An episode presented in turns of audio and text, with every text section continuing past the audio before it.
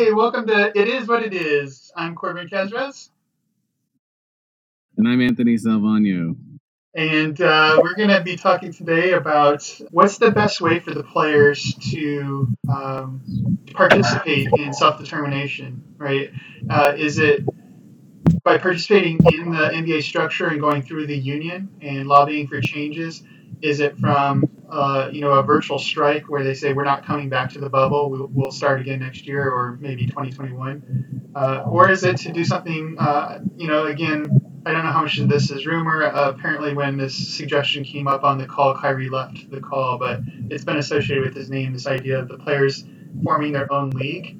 Uh, so maybe they just walk outside the structure of the NBA organization that they're currently in. Um, and the par- parallels of all of that, which I want to discuss specifically basketball, but I just want to keep in mind the idea of social change. Right? Is it better to work within the system, even if you have to compromise and take small steps towards self determination and, and make compromises? And who are the ones making the compromises? Uh, or is it better to go outside the system and, and kind of do your own thing? We've got the autonomous state uh, attempt in Seattle and uh, those that check out of go off the grid, you know, and kind of leave society behind. Uh, so methods of social change and self determination, I think, uh, raise this interesting tension of do it on your own or do it together, but but that means that you have less self determination. Uh, basketball, philosophy, pop culture, whatever the the question that's kind of motivating our conversation today uh, is based on the, the, talks that Kyrie Irving had with the players and some of the uh, leaks about whether there's dissension in the union and what it means for players to determine their uh, return to basketball, uh, whether they get to choose in the bargaining process within the NBA or start their own league, which was one of the rumored suggestions. Yeah, the concept of the uh, of the bubble league is not not the NBA's bubble league, but the players breaking off and forming their own league. Um, I guess I just don't understand what goal you're trying to achieve. Um, because like if it's in the name of player safety you just like to me the most safe thing is to not play right? Or you work with the nba to figure out that structure. So for instance uh, in the name of like player safety the nba changed the schedule the past like two or three years ever since the was it 2012 lockout when they played like you know four uh what was it it was like triple headers and the possibility of uh, like five games or four games in five nights or something like that. And there was like a lot of those. And then the travel distances and stuff like that. So the NBA started implementing measures to to provide more rest rest days so that you know everybody would play all the games and that there would be more time to heal and also they kind of allowed coaches to sit sit the star players in the name of rest days um, although this past year they were starting to push back against that. So if it's like in the name of player safety, does a player led league really get at that? Or is this more about like trying to trying to maximize your earning power because you're in control of the earnings and then you can divvy out how much you get versus what you would have gotten in, in the other format. Um, but it, it, kind of think makes me think of like uh maybe the like the players it wouldn't go very well if the players form their own league like maybe initially it would be really exciting but the nba would still exist and there'd be like a competing thing and viewership would be kind of split but it makes me think of like uh, college um college basketball where the players actually don't get stakes in the organizations they're all they're the marketing material. They're the you know the fuel of the whole thing, but they really don't earn anything except for in like you know behind the stage like handouts and stuff like that. And there's been a lot of talk in recent years of like maybe it's time that player athletes get paid, and there's all this talk of like forming you know separate leagues for that for that mechanism to happen. Yeah, I think that's interesting to bring up uh, college basketball. Um, just so that we have comparisons on the other side too, right? The the NBA is an organization; it is hierarchical. And the owners have a lot of pull and sway, and, and they make a lot of money off of the backs of these players.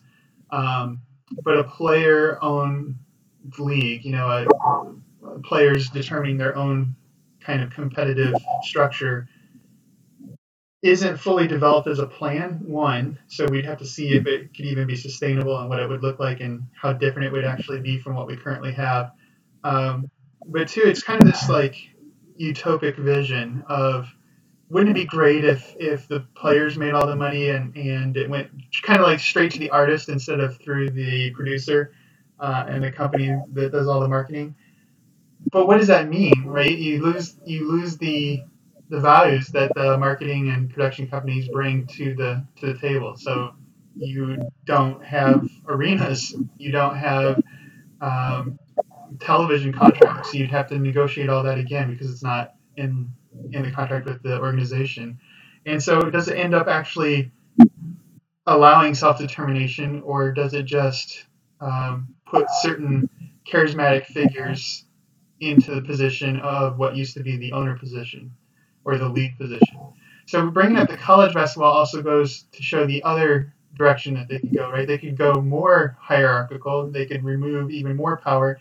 And one of the concerns that I, I heard, I don't know if this is a red herring, but it seemed like some people are concerned that if the players don't return to the bubble to play, that this could be used as a reason to um, cancel the CBA contracts, say that they reneged uh, on their part of the deal, and that therefore they can renegotiate all the terms, and that it would work out worse for the players since you know public opinion might be against them.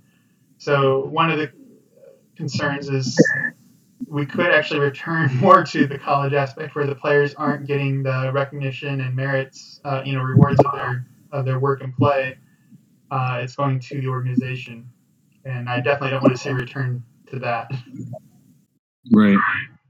Yeah, that's interesting. Um, uh, going back just a couple of steps, uh, you had mentioned, you know, like the players uh, in the players league like the players would assume the power of the ownership but it i feel like that definitely doesn't uh doesn't allow for self-determination because it's just a different person who's in you know the high, the top hierarchical structure.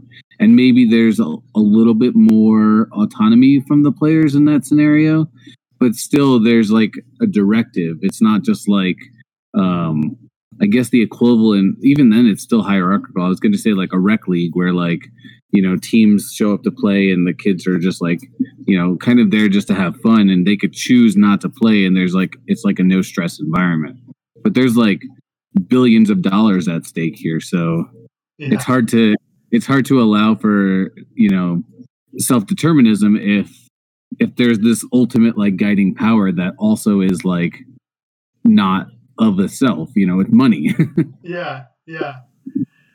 I uh, I want to look at the comparison for just a second, throw some philosophy in here, um, and some personal history. I I used to want to take the opt out version. I'm very much, uh, or was very much an idealist, and thought, you know, compromising to prop up the current social structure was participating in the evil that we wanted to to over you know turn. So very suppressive structures, um, in, inequitable economics.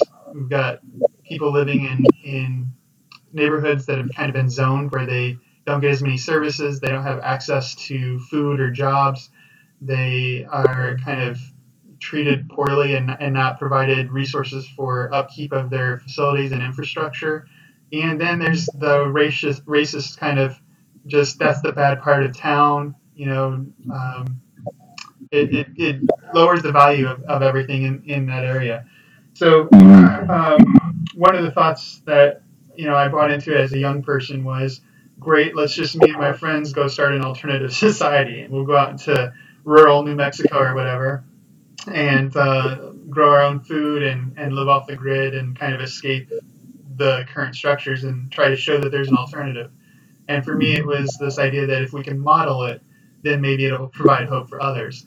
Uh, but I was uh, convinced, I think, by the challenge that, well, if you're off the grid and, and kind of isolating, nobody's going to know the project that you're doing. And it's an unrealistic project to sustain for this number of people. It might work when you've got enough people that you have interpersonal rea- uh, relationships with and can hash out the conflicts in one-on-one or in small group settings. But when you have to develop a kind of organizational structure to handle conflicts and make decisions on a large scale, maybe it just doesn't work. And so our alternatives end up being unravel society completely into smaller units and lose all the advantages of a global society, um, or figure out some kind of other way of, of promoting change and progress in a global society that has to make compromises and, and accept the the facets of this society that have already historically been embedded with all these oppressive and racist kind of elements. Yeah, I think that's a really, really good point. And maybe I'm selling the players short here um, by just saying that, like, they're creating a new structure that will just kind of emulate the original structure, but maybe they've had discussions in mind where they're talking about a whole new system that's more equitable for the the whole and not just for the few you know power players. Um and that would be you know honestly probably way better. I wonder if the ability to uh, negotiate in these contracts with the union by participating in the bubble uh, some of the things that have come out about the terms is that the players have an option to not not return they can tell their teams i think by the 24th whether they're coming or not and mm-hmm. um, if if we as fans can respect and promote that kind of self determination of whether they participate or not, maybe that enables some kind of growth and work within the organization. You know, we don't need an alternative as so long as we, the fan, recognize that we're responsible for whether or not self determination works. If we penalize players by saying, well, you chose not to come, so I don't respect you as a player anymore, or I don't think you should get paid as much, um, I, I, think there's there's the problem, right? It's it's with us, not with within the league itself. Right, and um, I guess uh, the other point that I wanted to make was kind of a tangent uh, slash analog with the Black Lives Matter movement. Uh, and this whole outcome now at, in the aftermath is this concept of defund the police, which um, taken at face value, people are reacting very negatively towards because to them, defund the police means like completely disband and have zero policing force. And uh, maybe that's like not possible because there's always going to be some sort of like law enforcement agency, whether you call it the police or not. Um, but this concept of defunding the police, um, you know, in the the the most literal meaning is like just remove some of the budget and apply that budget to other organizations that are better equipped to handle those kinds of issues. And you know that's not a huge flip on on the structure. Um, and maybe the players have something more like that in mind, where it's like we're not necessarily like turning a capitalist league into a communist league, but we're thinking like how can we more equitably allocate salaries, allocate, you know, health safety standards throughout the organization so that those gaps that we talked about in the beginning, uh, they're they're more in service of the players and not just like the owners and the LeBron level talent. Yeah, yeah, I like it, and I think um, I think that's a good point. We're coming up close to our time, uh, so let's end with something a little bit more lighthearted who do you think will uh, thrive in this bubble environment? Do you think it'll be um, a team that's already kind of high in the power rankings, or do you think there'll be some kind of surprise uh, team or player that emerges as as benefiting from this alternate structure? Man, that's hard to say because uh, I don't like. You haven't heard any news about like what players' workout regimens have been. If this hasn't been like a summer of free agency kind of news cycle. It's been like darkness for the month of like March, and then there was like some conversations about the bubble league coming up in April, and only now are we hearing about these ideas of players working out and stuff like that. Like Giannis said that he didn't even have access to a basketball hoop for like the whole summer until he started being able to get access to the the Milwaukee Bucks facility. So I would hope that we're still back on that career trajectory of of uh, you know LeBron versus Giannis in the finals because I think that would be really a really good watch. But I'm kind of rooting for like underdogs, like maybe uh, the Utah Jazz can finally like get it together. I thought there was like a lot of turmoil right right when COVID happened. Right. Um, so I, along those lines, I think that uh, the surprise team could be someone like Denver instead of Utah. Uh, I've been hearing hmm. reports about Jokic has like beefed. Up, he's the opposite of Giannis right now. Like he beefed up, up during this time and uh, and lost a lot of weight, but it turned all in muscle mass. And so that'd be interesting to see if he's a lot more agile and, and if that makes a difference for their young team. And then I think uh, the Sixers could surprise us if they're not uh, I mean, they're historically a horrible road team, typically only good at home. But I don't know what the, why that is, right? Is it uh, something about playing in front of the Philly fans, in which case not having fans at all will be you know, disastrous for them? Or is it uh, something about travel itself and, and um, the logistics, maybe the personalities on the road? Loses messes up with the team chemistry. So maybe if they're in one place for several weeks, couple of months, maybe that gets rid of that concern, and all of a sudden they're a, a tight unit for the two month run of of going to the finals. Like I could see Simmons and Embiid suddenly being a powerhouse if they can get over their their road issues. Yeah, that's a really good point. Use the the end of the regular season as like that getting used to being in a hotel 24 7 um and so then they work out all of that the like road those road issues so that they're like in the ready for the playoffs uh one factor that i heard so like Luka Doncic is like one of my favorite players in the league. I think he's pretty uh, phenomenal. And I heard that when he went back to Serbia for the summer or Croatia, I forget, uh, that he like didn't do anything for a while and uh, his trainer like last week or the week before was like uh, Luka will be ready for the start of the season, but he didn't exactly say that he was like in basketball shape at that moment. So he's like, we got a lot of work to do. so I think uh, him and Jokic were the two players who are probably criticized for their like NBA physique. Right. Like they're not, they're not fat people, but um, they're definitely not in like the super slim, two percent body fat realm that most of the other NBA players are in. Right, right. And I used to think that that was an inflated criticism of Jokic, um, but this year I did feel like he had put on even more weight and was looking pretty slow on the court. So if, if he has taken this time to focus on his on his physique and, and become more agile, um, I'll be I'll be interested to see how that plays out.